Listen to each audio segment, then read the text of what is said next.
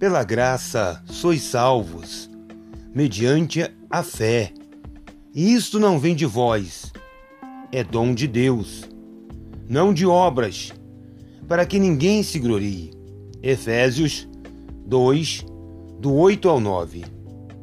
Somos salvos porque a bondade de Deus nos alcançou gratuitamente, porque um dia, quando éramos espiritualmente cegos, o Espírito Santo nos trouxe a luz que precisávamos para reconhecermos a Jesus como o único Senhor e Salvador de nossa vida.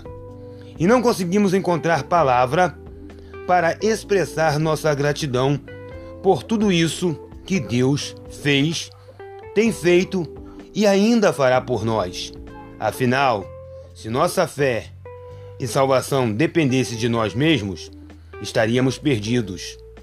Não podemos crer em Jesus por nossa própria razão ou por nossa própria força. Isso é um presente de Deus. É obra do Espírito Santo em nossa vida.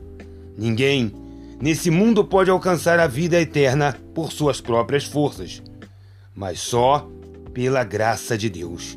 Por isso hoje, anime-se.